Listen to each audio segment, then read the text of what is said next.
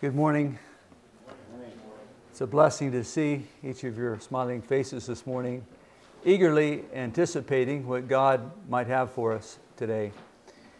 Um, what a blessing it is just to be here and to share uh, some of the things that I've learned the hard way as uh, we've parented for 44 years, I guess, as of yesterday.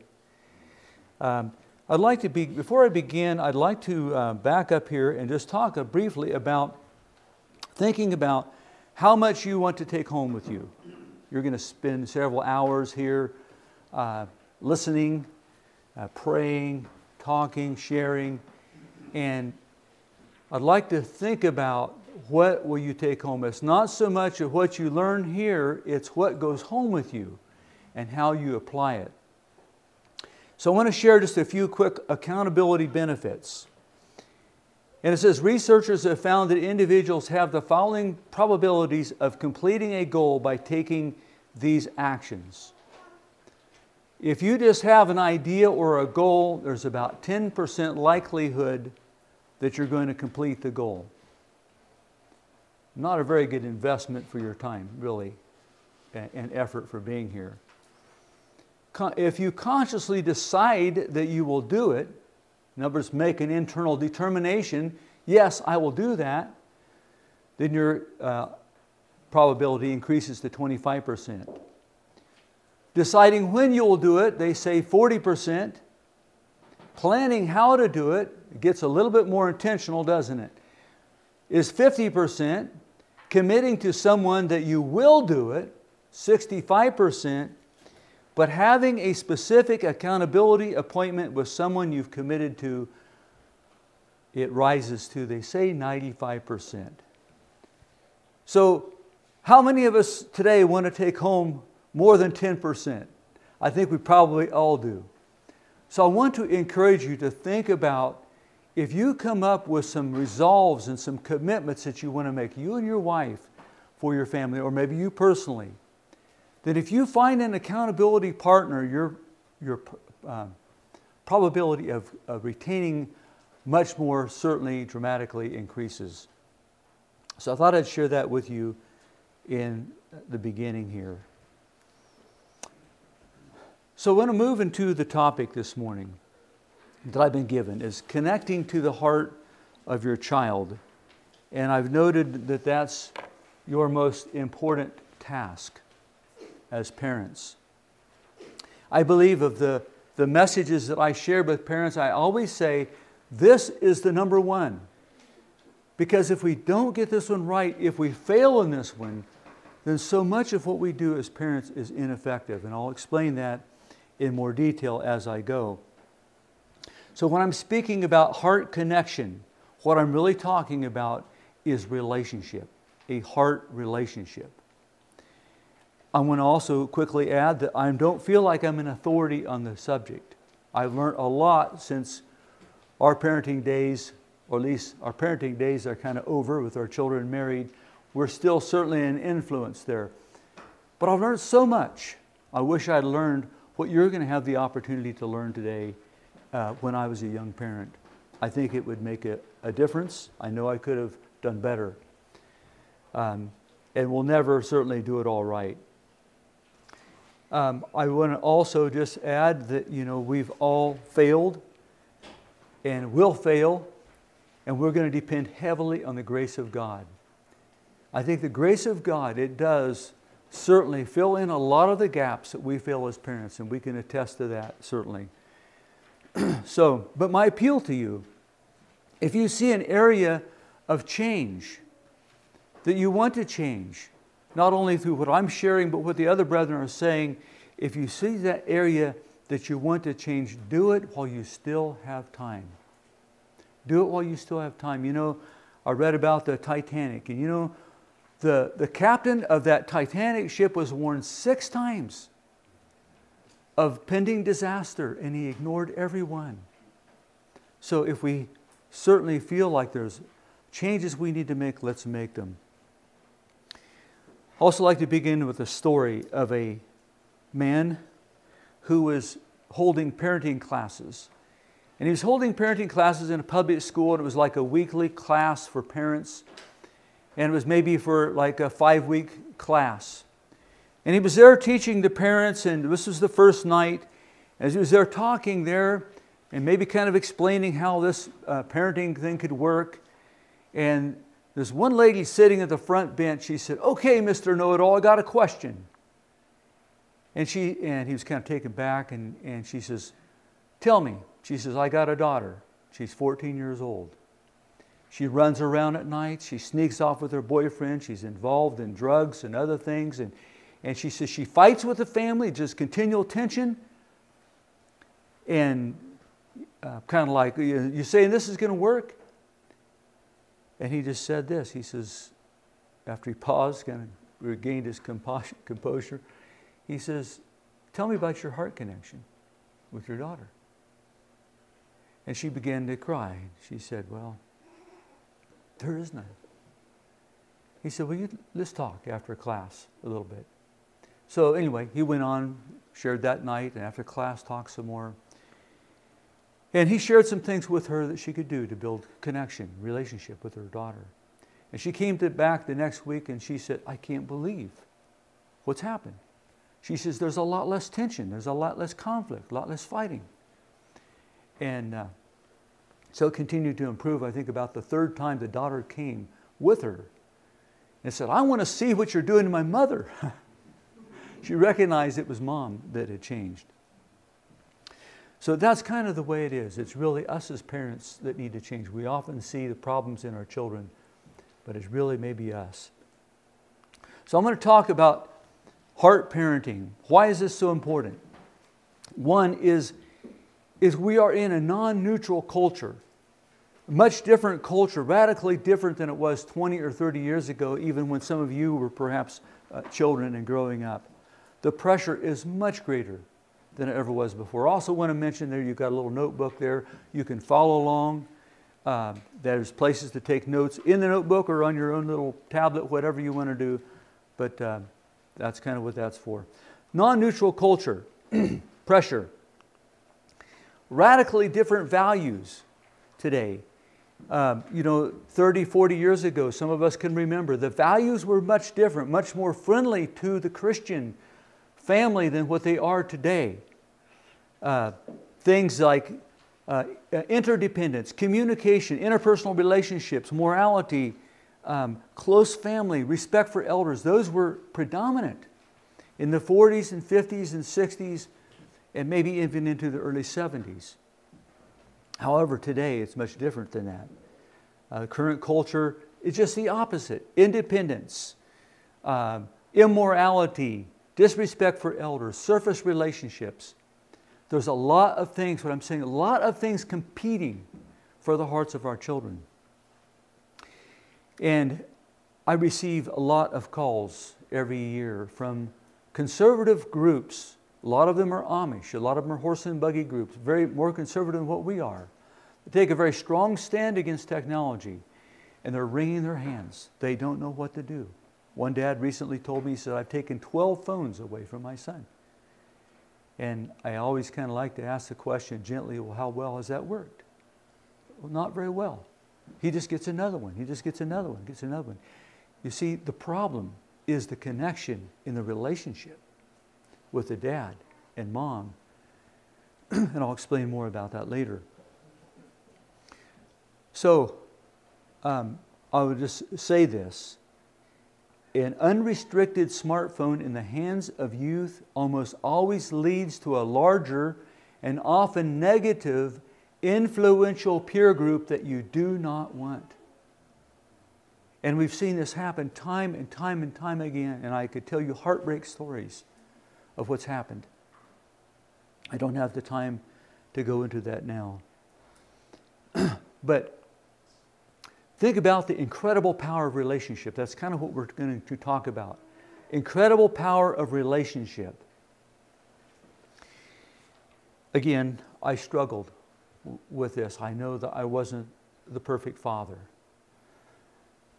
But I'll just share you something that Janae shared with me after she was married, and, and, and I don't tell this to build myself up because I could tell you uh, we'll share other stories where I failed. But she said this one time. She said, Dad, she said, the thing that kept me from doing the things I knew that you would not approve of was my relationship with you. I didn't want to hurt you. And you see, if our children can, if we can have that kind of bond with our children, that they don't want to hurt us, that's the motivating factor that we want in their lives. Story of Absalom. When we think about the, the power of influence, we all know the story of Absalom well.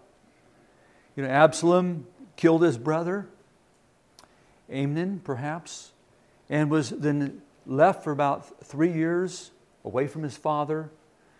And finally, it was time that, that I think Joab intervened and thought it was time to get this boy back and, and told David, you know, we need to bring him back. I can't remember exactly the story. But Absalom came back to the city of Jerusalem. But David said, He will not see my face. So David didn't restore the relationship. And two years went by. And finally, uh, Joab kind of brought them together, and David then uh, began a relationship. But what happened during those years? Well, David lost the heart of his son. And so, what did Absalom do? We know. Absalom is sitting at the city gate there. I think as scripture says there in uh, 2 Samuel 15.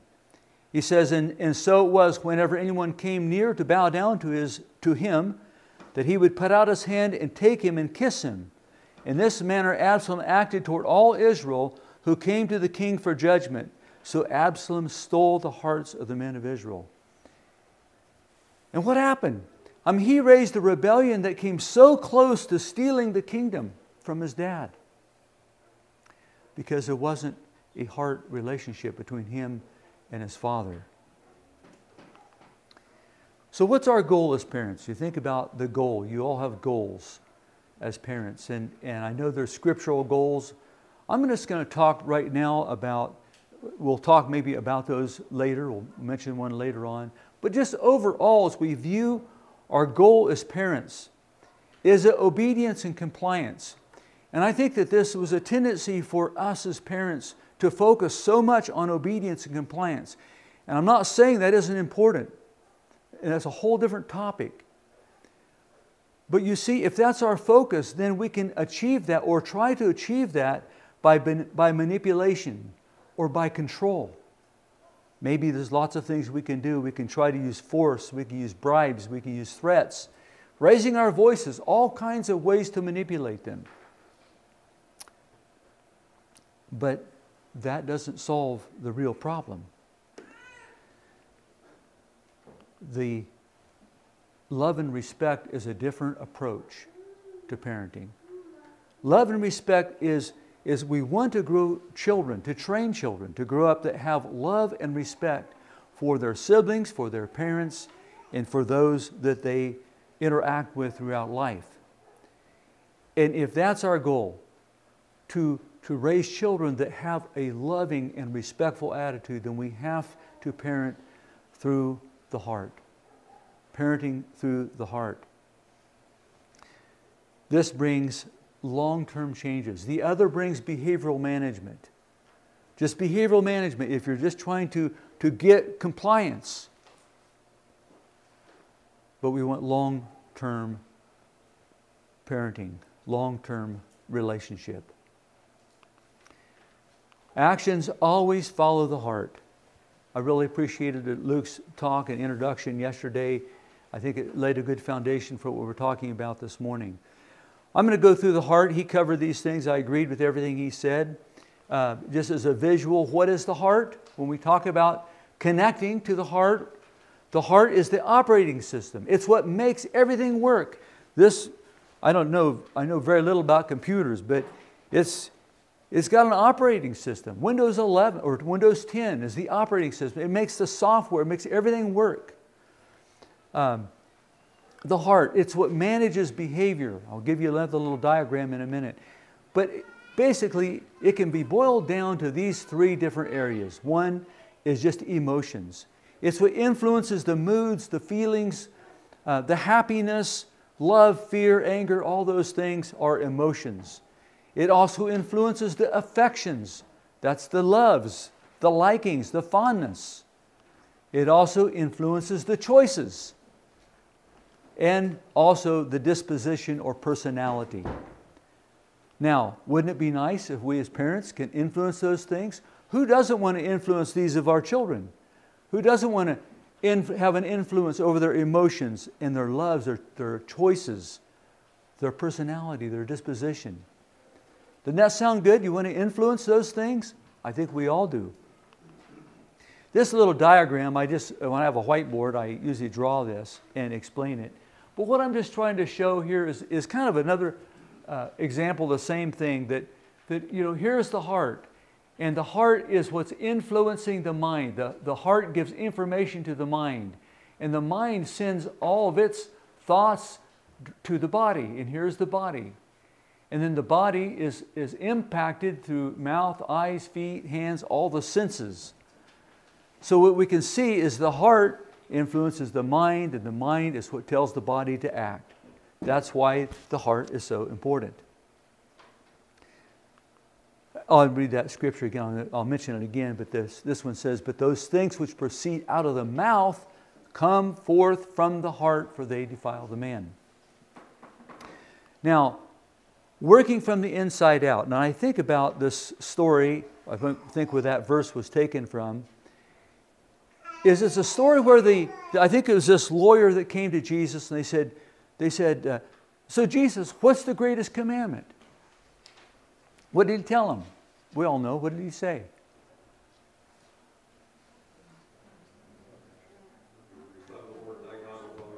That's right. Love the Lord thy God with all thy heart. And so he said this was the greatest commandment. So he knew, Jesus knew that man would be governed by the heart. He didn't need to give him the, the list of commandments. Well, they were already there in the Old Testament. He didn't need to prioritize him or identify them except as one. Love God with all your heart and soul, mind, and, and strength, perhaps. So Jesus knew that if man, if, if man would surrender his heart to God, obedience would follow. Does that make sense? So, if that's the case, then we could say that the heart is really what is going to prioritize the choices. There again, Jesus could have pointed out to external controls, but he knew that the heart would prioritize the choices. And there's a verse in Proverbs 4:23 says, "Keep or guard thy heart with all diligence, for out of it are the issues of life." It means out of the heart springs all the interest, all the passions, everything flows out of the heart. That's why Jesus could say that. I also wanted to mention here that verse, uh, Matthew uh, 15, 18. Again, out of the heart proceed the, those things which proceed out of the mouth come forth from the heart, they defile the man. For out of the heart proceed evil thoughts. There's where we get the heart, the thoughts. Uh, and then that works out into bodies, adulteries, fornications, thefts, all the, the negative things. But obviously, it works in the positive sense too which is what we're interested in. So, the heart, then, is the point of influence. If I can gain the heart of my child, then I can more likely influence him or her to make positive choices. And I can say this if I fail to gain the heart, then I disqualify myself from being able to positively influence him.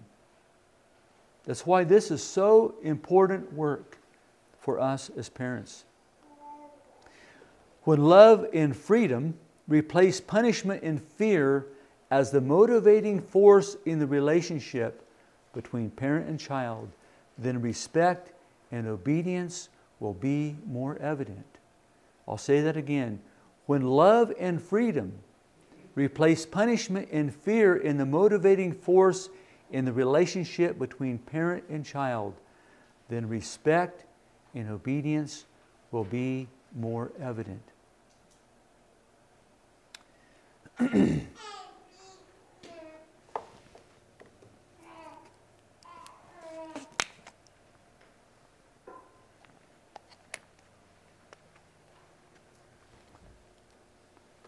the more you try to control, the more they want their freedom. I've seen this time and time and again. I've seen it in my own family. I've seen it in countless times in working with couples that the more parents try to control, it's kind of like taking away that phone. Just keep taking away that phone. It's a control. I'm not saying that you should allow the phone. I'm not saying that. There's a deeper problem. But the more you keep trying to control, the more they pull back. I'll give a good illustration of this is, is loading horses. You know, I first started working with horses, and, and I could get there and I could get a horse and I could bring him up to the back of a trailer with a lead rope.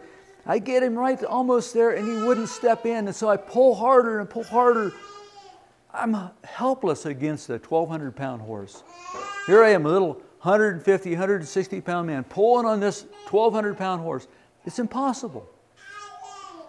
But I learned a secret. And almost works every time. So you put pressure on the lead rope and you, you pull. And the horse pulls back a little bit and he sees that you're not going to force him, you're just gently pulling. And then he begins to take a step and you release. And he takes a step forward and you put a little tension again. And again, he starts to come forward and you release. And he takes a step forward and isn't long and he jumps in the trailer.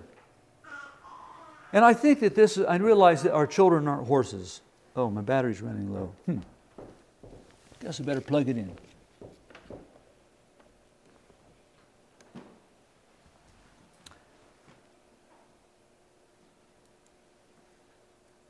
Hopefully, that'll fix that problem.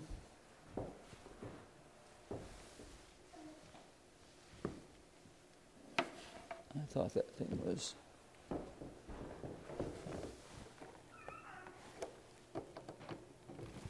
There we go. Um,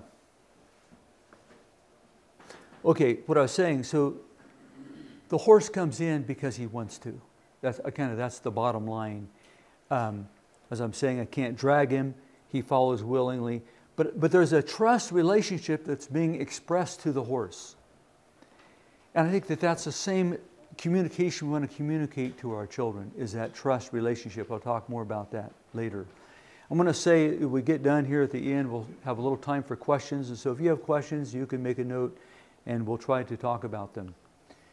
So, the main goal of parenting is to change the heart, not the behavior. Now, this sounds strange, maybe. I don't know. Oh, we want to change the behavior. But let's think about it. the main goal then, as parents, is to change the heart. Connect to that heart. Don't focus on the behavior. Well, of course, there's consequences, there's boundaries, there's all those things. But let's just keep the focus on the relationship. so, behavior governed by rules or heart. What I'm trying to show here is that if behavior is governed only by rules, then you have to be present.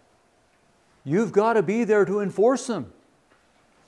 In other words, like the policeman, you know, if there are speed limit signs but no one to enforce them, nobody obey the, I shouldn't say nobody. A lot of people wouldn't obey the speed laws. But if by the heart, then he follows them even when you're absent. They follow them even when you're absent. And that's kind of what Janae was saying is that she knew the things that I I, I believed and I felt and, and, and, and, and didn't want to offend me. So even when I wasn't there, she's saying that she didn't want to offend me. That was governing her behavior. It's your heart connection that gives them the desire to allow their conscience to govern them. Does that make sense? It's the heart connection that gives them the desire to allow their conscience to govern them. I want to read you uh, a little note I got out of a book that I've, really helped me in a lot of these areas. He said this He says, When the law dictates compliance, you need the presence of the punisher to protect the laws. When my heart is connected to your heart, my decisions are designed to protect our relationship no matter how far out of my presence you are. I actually live in your presence when my heart is connected to your heart. And the deposit that you have made inside my life steers me in your absence. Isn't that what we want? We want, we want our children to, to be steered by their God given conscience or the conscience that they've developed as, as Christian children. We want that conscience to steer them even when we're not there. I'll give you an example. This last year was at conference. I was going to Columbus, pick Josh up. And as I'm flying, going, not flying, I'm going down the highway, 70, whatever it is, toward Columbus. And I was, had my cruise set at about 70 or whatever it was, 72. And I noticed cars were just flying by me. And, and then all of a sudden, I seen taillights. All these cars in front of me, I saw a lot of taillights. And I thought, oh, I wonder what's going on up here. Well, you can probably guess. You know, just a quarter mile down the road, there's an officer.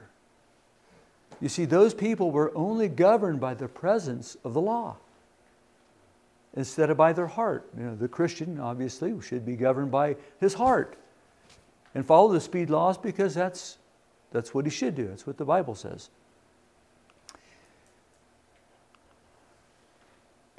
At the ranch, when I would work with boys, I'd call them in for a weekly meeting. And we'd sit down and we'd talk about their behavior and talk about uh, progress that maybe they were making. And I would often see negative behaviors, kind of like this tree that has the works of the flesh. Things like lying, stealing, arguing, bragging, disrespect, and bullying. And, and if I would just point blank ask him, Why are you acting that way? Well, what's wrong with you? Well, he'd just defend himself. But I learned to, to ask deeper questions and try to find out what's going on underneath. What's, what's the cause, the root cause?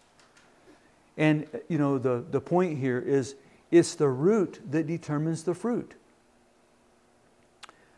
And oftentimes we're battling negative behaviors in children and, and we're trying to, uh, to deal with with some negative behaviors. And so our tendency sometimes is, is to increase the consequences rather than look at the cause, look at the root cause. And think about what could be the root problem. I want to just share with you a question. I hope you won't forget. If you forget everything else today that I say, don't forget this. When you see negative things coming out in your children, ask this question What does my child need? When children misbehave, when there's negative behaviors, there, there's a need that they're trying to get filled. And so, so ask yourself, what could be the need? What could be the, the underlying cause? And you're probably always going to uncover insecurity because oftentimes that's the root problem. So then the next question is how can I make him or her feel more secure in my relationship? I'll tell you a story. When I was 10 years old, we moved from the valley, California, up into the mountains. I was insecure. I was leaving a school and friends that was familiar to me and moving to a new area. Uh, no other German Baptist children there. Just uh, uh, there was a old brother and boy there, David Cover. But for the most part, I felt like a, a fish out of water. And I was insecure. And, and so during the day, I would uh, tell the teacher, Mrs. Lukewire, I'm not feeling very good today. Well, that's too bad, she'd say. You know, why don't you just go lay in the janitor's room? There's a little cot there. You can just lay down there, and when you get feeling better, come on back to class. I think she's afraid I might lose my friskies or something. I don't know. So I'd do that. I'd lay down in there for a little bit, a little while, maybe half hour, an hour, and she would come back. You feel any better? No, I'm not feeling any better. Well, I guess I'll call your mom. So she'd call my mom, and my mom would come and get me and take me home. And I might go home and lay down on the couch a little bit and moan and groan a little bit. And pretty soon I'd get back up and felt pretty good. I'd go outside and play. Well, this went on for several weeks. It wasn't every day, but I mean, it was like maybe every once a week or every other week. I can't remember it, but it kept going on. And finally, my mom got worried. Now there's something wrong with him. He probably got some disease. And so she took me to the doctor. And I me- remember this little old country doctor, Dr. Coombs. She was a, a widow lady. She checked me out a little bit and probably poked and probed. I don't remember it. Mom told me about this later. And she told my mom, she said, I don't think there's anything wrong with his stomach. She said, I think he's just insecure. She says, You just pour on love and see what happens to him. Just pour on love. Find ways to pour on love.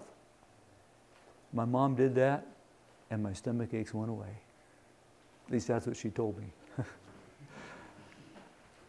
you see, my mom got to the source of the problem, the root of the problem, didn't she? It was insecurity. It was a lack, perhaps, of love. I mean, it wasn't like she was neglecting me. so here's some reasons we need to gain the heart. Number one is to reveal a picture of the loving Father. So when our children are born, do they have a concept of God? Does a little two year old have any concept of God at all? No, they don't. I mean, it's hard enough for us as adults to, to get a concept of, of God. Yeah, children are born, you know, with this, with this void. They, they, they don't know, they don't have a concept of who God is. And so children see God through the lens of their father. And this probably isn't new to you. But let's keep this in focus that, that children, their only way of understanding who God is and His personality and how God relates to people is through the lens of daddy. so, what image do I portray? Think about that. Do I portray a loving, caring, connected father?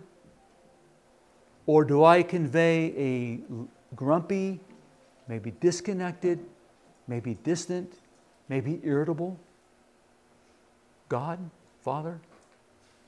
See, whatever image, how I'm living, is portraying an image of God. A couple uh, uh, family come to me one time that brought a 16 year old boy. And he said, they told me a story. This boy was suicidal. He tried to take his life with pills and, and didn't succeed. And so they brought him to me to see if I could help him. Well, I knew a little bit of the inside story of what was going on even before the boy arrived. But I took the boy and we went up on a four wheeler up on the mountain there at the ranch. And I just sat down and listened and let him talk. And this is a question he asked me. He said this He says, How could God care about me? How could God have time for me? How could I be important to God when my earthly father has eight children and he doesn't care about me? He doesn't take time for me. You know, to me, that was an exact uh, um, illustration of what I'm trying to share with you. He was perceiving God through the lens of daddy. I mentioned to fill a void, got ahead of myself. Um, so we have this daddy void in us. I'm speaking to dads right here, but a lot of this applies to moms too. Again, children are born with this void. And this void is like a vacuum. You know, you take a vacuum, it sucks up anything that gets close to it. And so, if this void isn't filled by us as parents, it will be filled by something. It will suck something up. And that's why you find that the children are oftentimes, um, they have these deep longings. Of course, we all have longings anyway. But these longings then are either going to be filled either by peers or by parents initially. Peers or parents. What, what do you want that void to be filled with as parents? Do you want it to be filled by peers? Or do you want to fill that void as parents? This comes out in a variety of ways. At the ranch, a lot of the boys we had there was very insecure, and oftentimes you would hear this conversation. You know, they're filling the void with big talk, big trucks, muscles, how much weight they could press, fast cars. I mean, they're filling that void with things that don't matter.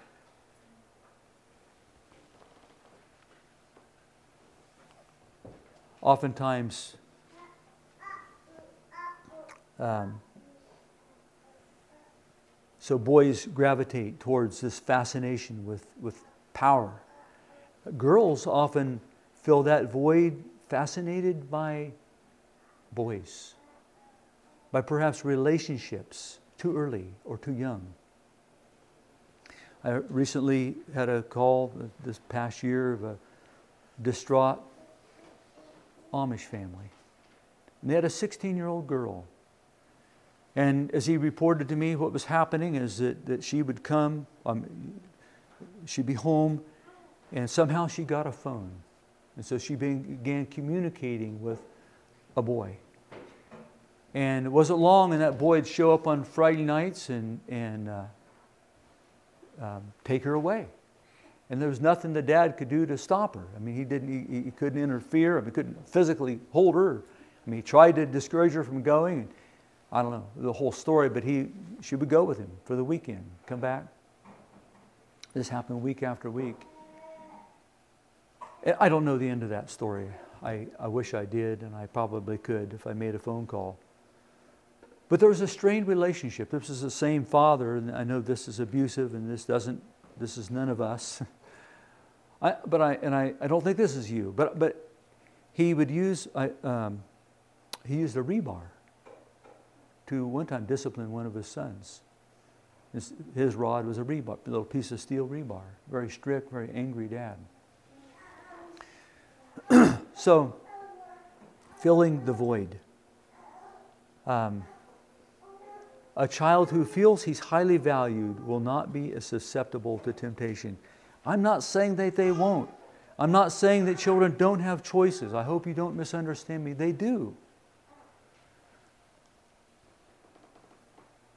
But I'm just saying this is in general how, um, how children relate to their parents and how they relate to their peers.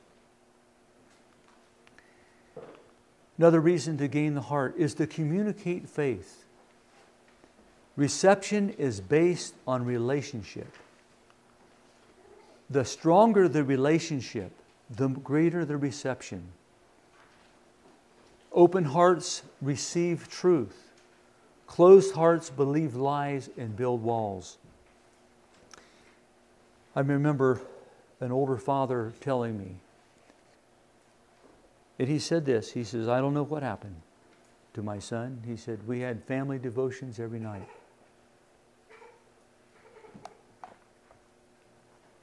And, he, and uh, unfortunately, it didn't turn out to be a very good ending.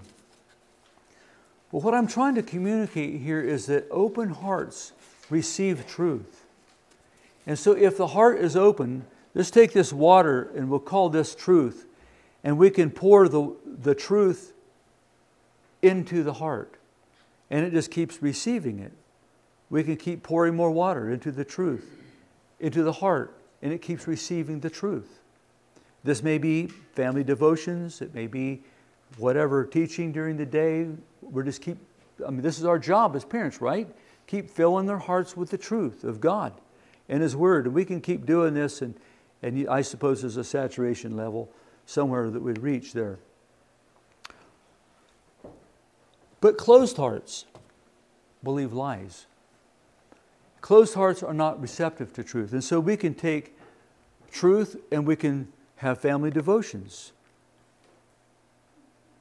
And we all know what happens. We can keep pouring in more teaching and more family devotions and keep preaching. And we can, we can keep doing this.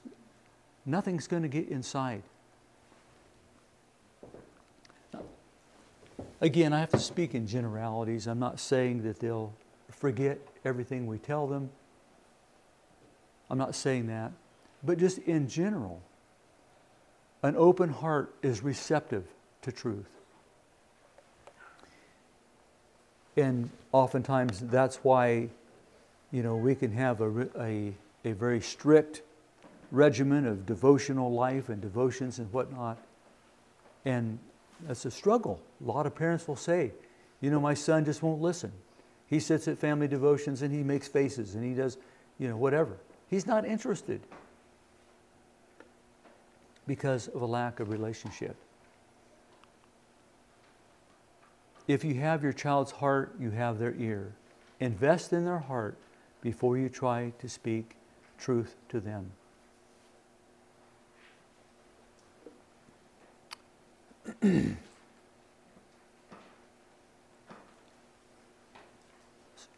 Psalm 78 5.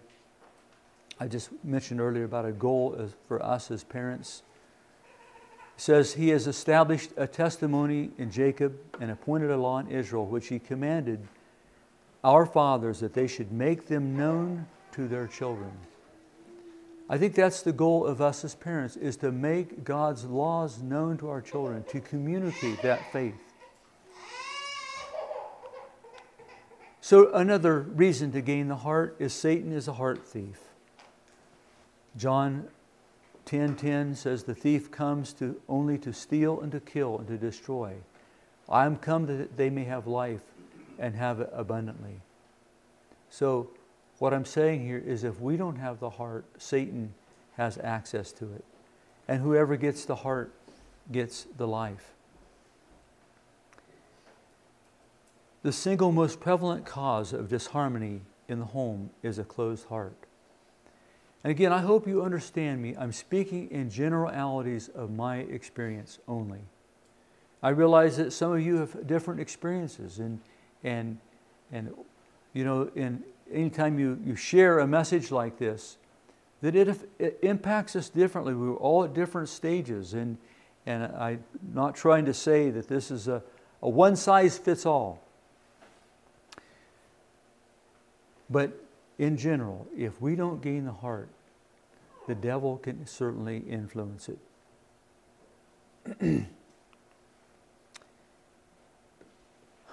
I should pause and t- tell another story here, you know, about myself. And I'm going to share at the conclusion here of, of uh, how to, to resolve or how to gain a heart back. But, you know, there were times even with my family, my own children, that I felt like I lost connection.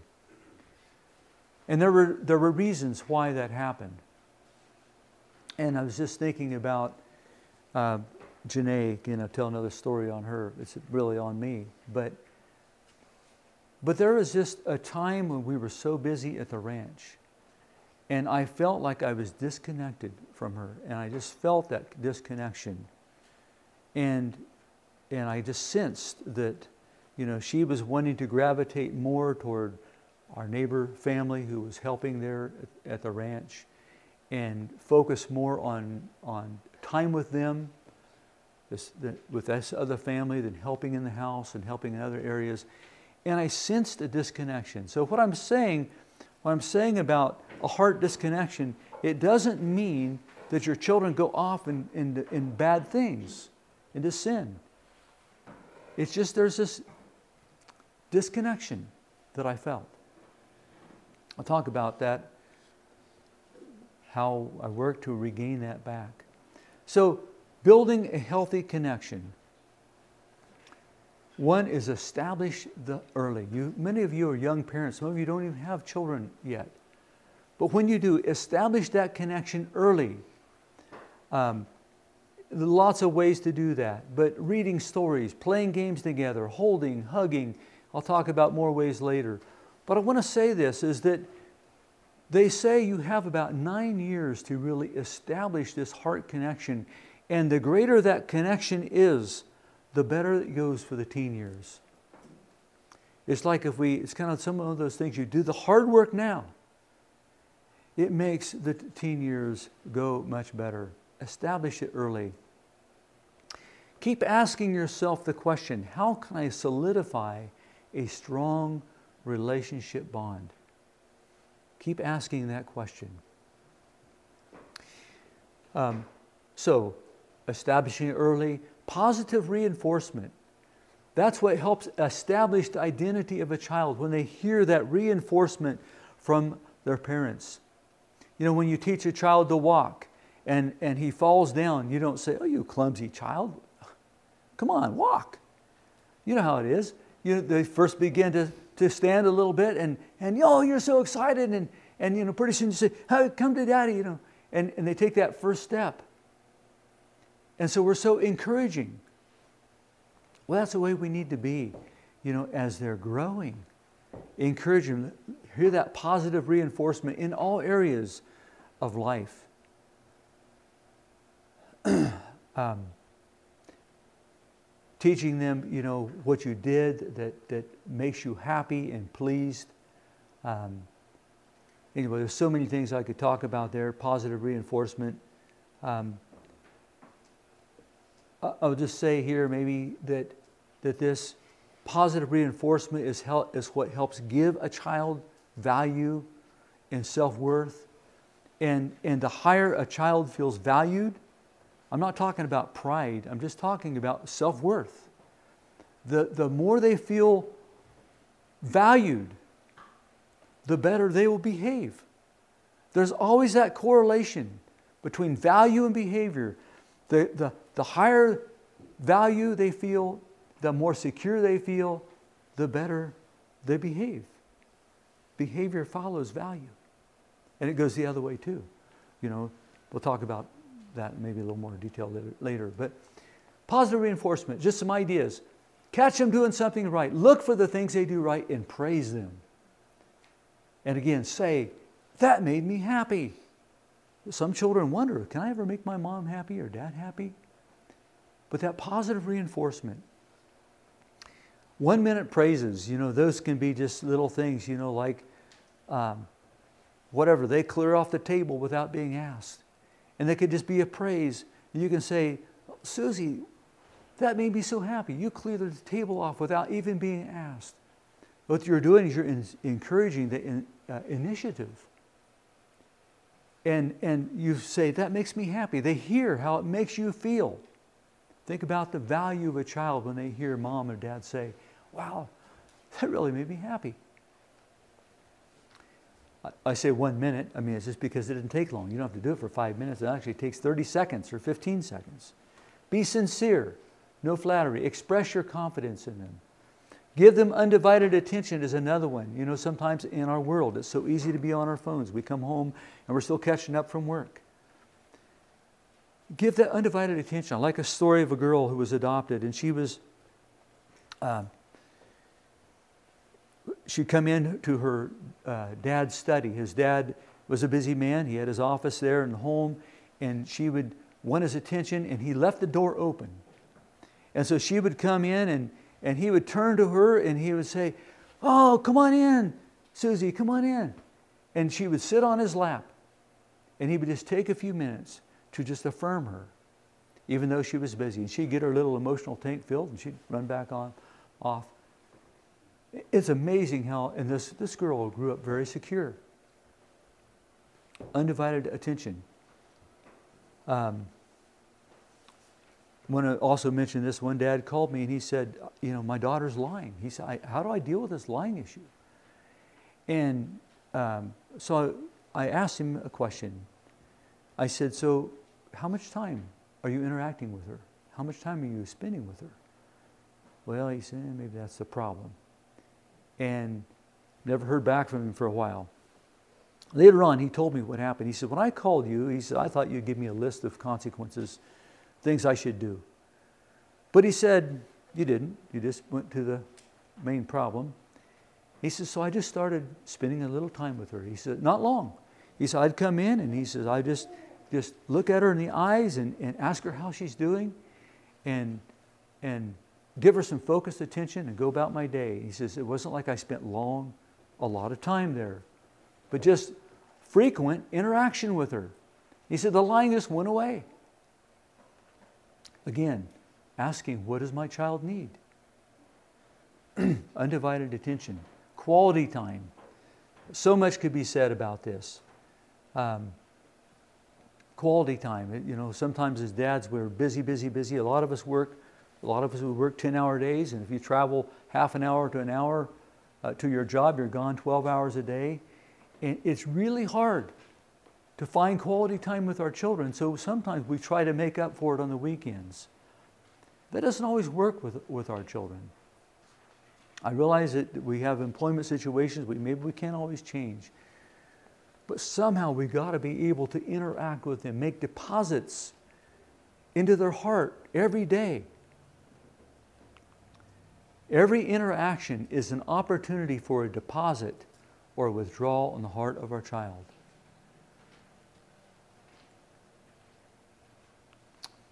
Five ways to know if we have their heart. One, do they respect and obey me?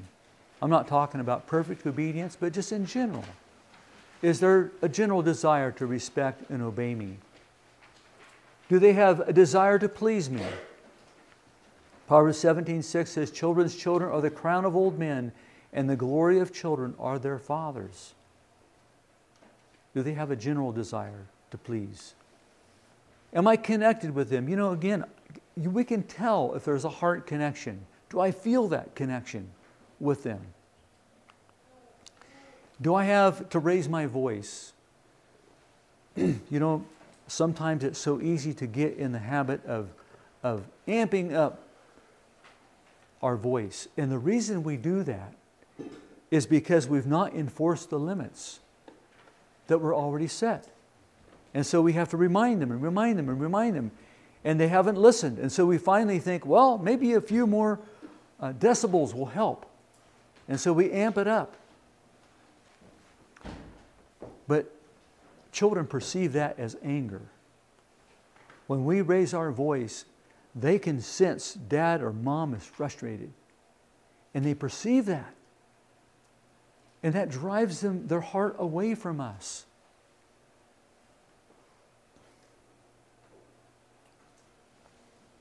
I'll talk about that in maybe in a minute, a little more. Is there a strain on relationship? Again, like I told you a little bit about, um, about you know, Janae. It was just like, there was just a strain. Wasn't bad things, but I could just sense that there was a strain. And you know, if, if we would deal with those things, when we first notice them, they're oftentimes so much easier to deal with. And we sometimes just think, well, maybe it'll get better.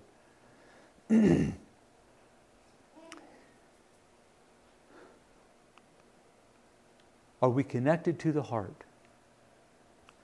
I'm going to have to hurry up here. CPR is just what I call child parent relationship. You know, if somebody is unconscious, we know that there's a reason, they're not responding, and so we train to give CPR. When our children aren't responding to us in the discipline, do a little CPR. Check is there a disconnection? Is there distractions? Is there quality time that they're lacking? Is there mutual respect? It's a two way street. I have to respect them if I want them to respect me. The value of trust. Trust is foundational for relationship. We understand that in marriage. Um,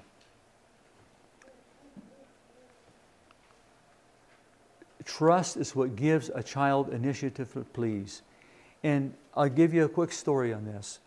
When I was being, I was in a public school in the 70s, and a neighbor man came to my dad one time and he said, he said, Don't you worry about your children getting into drugs? He said, I know it's, you know, it's, it's rampant in the schools. You worry about that. My dad said, No. He says, I don't worry about that. He says, I have a relationship with my sons, and he says, I don't think they would do that to me. And he went on to tell some of the things he did for us and the way that relationship was flourishing. And dad communicated that to Marshall and I. But there were many times, several times, that I had opportunity. I was standing in a circle. I can remember this very clearly, and a marijuana cigarette was being passed around to me, passed around to a few of my friends. And, you know, I had to do something with it, so I took it and I handed it to the next guy. I had no desire for it. And I want to say it wasn't because I had deep moral convictions. I didn't. That wasn't why. I had done other things that were probably as bad or as bad.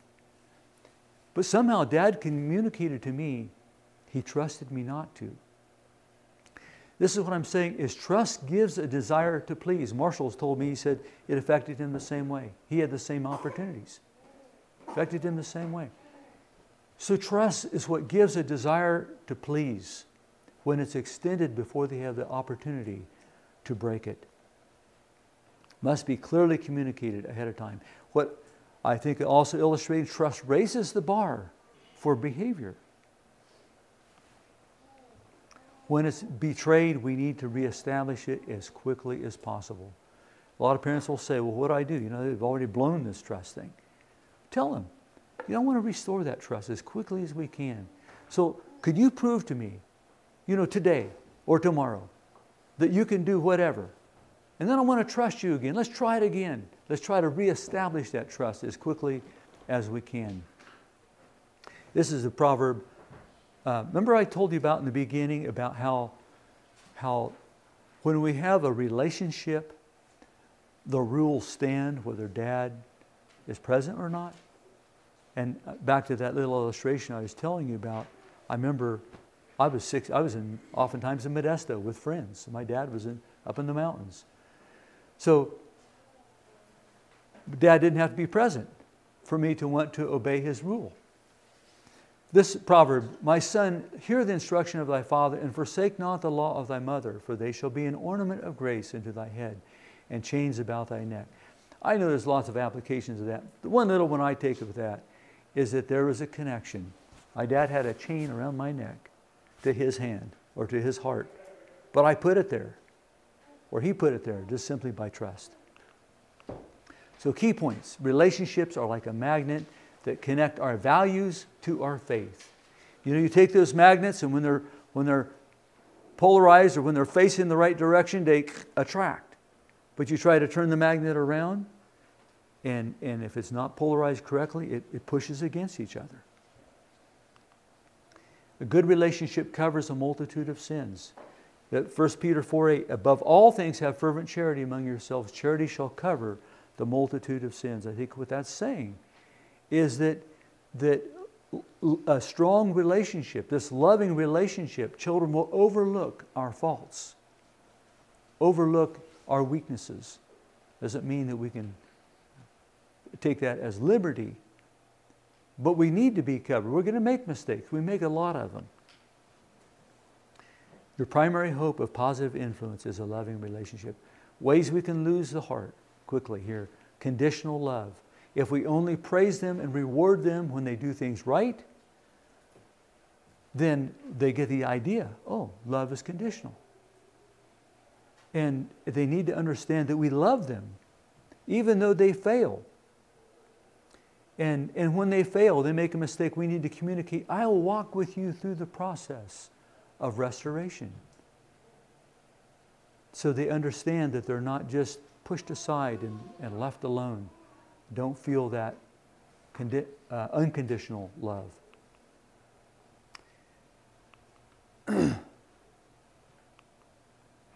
Shame based correction. And I, I'll say, I, I know that we were guilty of this. I didn't know better. But I know I've said these words. You should have known better. Or we may have said the words, You should be ashamed of yourself. Or, Why can't you do something right? Um, you see this, the, the shame that's being attached to the character of the child? So, shame says you should have known better. It's attacking them. You're dumb. You're stupid. We may not intend for that to, to be communicated, but that's often what's communicated. Um, scolding means to rebuke someone in a demeaning way it attacks character and destroys their will. Just never, never scold a child. It doesn't correct the problem. Criticism. Criticism attacks the person, not the behavior. Correction, on the other hand, addresses the behavior, not necessarily their personhood. Another thing, way we can lose the heart is passive parenting. Passive parenting just lacks decisive leadership, fails to make clear boundaries and enforce them, fails to invest time in a relationship, fails to communicate values. Remember one boy at the ranch, you know, just he, he, he felt so low when he came. He was so, his, his self image, his view of who he was, was, was very, uh, very deteriorated. And this was the problem, is that, that he didn't, um, his dad was very passive. He'd take him to church, but he never had meaningful conversation with him. Maybe take him on the truck ride or wherever he was going, but no meaningful conversation. Um, failing, he failed to communicate values. Um, anger, raising our voice to correct or get attention. I think I've already covered that. But Proverbs 11 29 says, He that troubles his own house shall inherit the wind. Another one, distracted fathers. And I'll say that this was a challenge for me. Probably Josh could attend to that. I mean, I know that in the busyness of life, I was too busy. And one of you mentioned something, a, a little quote about busyness. I kind of forget what it was. And, and, and being busy isn't always bad, it's what we do with our time when we're home. And I, I think that that's what's important. Um, sometimes that distracted dad could have a materialistic focus. And, and I will admit to that. I don't think I recognized it. But I think I had more of a materialistic focus than I really wanted to communicate. Um, fails to devote quality time. Uh, fails to provide spiritually. That verse in 1 Timothy 1 5 8 says, He that provides not for his own um, Probably you could, the rest of you could quote it. And provide not for his own, especially for those of his own house, has denied the faith and is worse than an infidel. We apply that to, to financial means. But if it applies to that, how much more to the spiritual needs of our family? So distracted dads can easily disconnect from the heart by lack of relationship.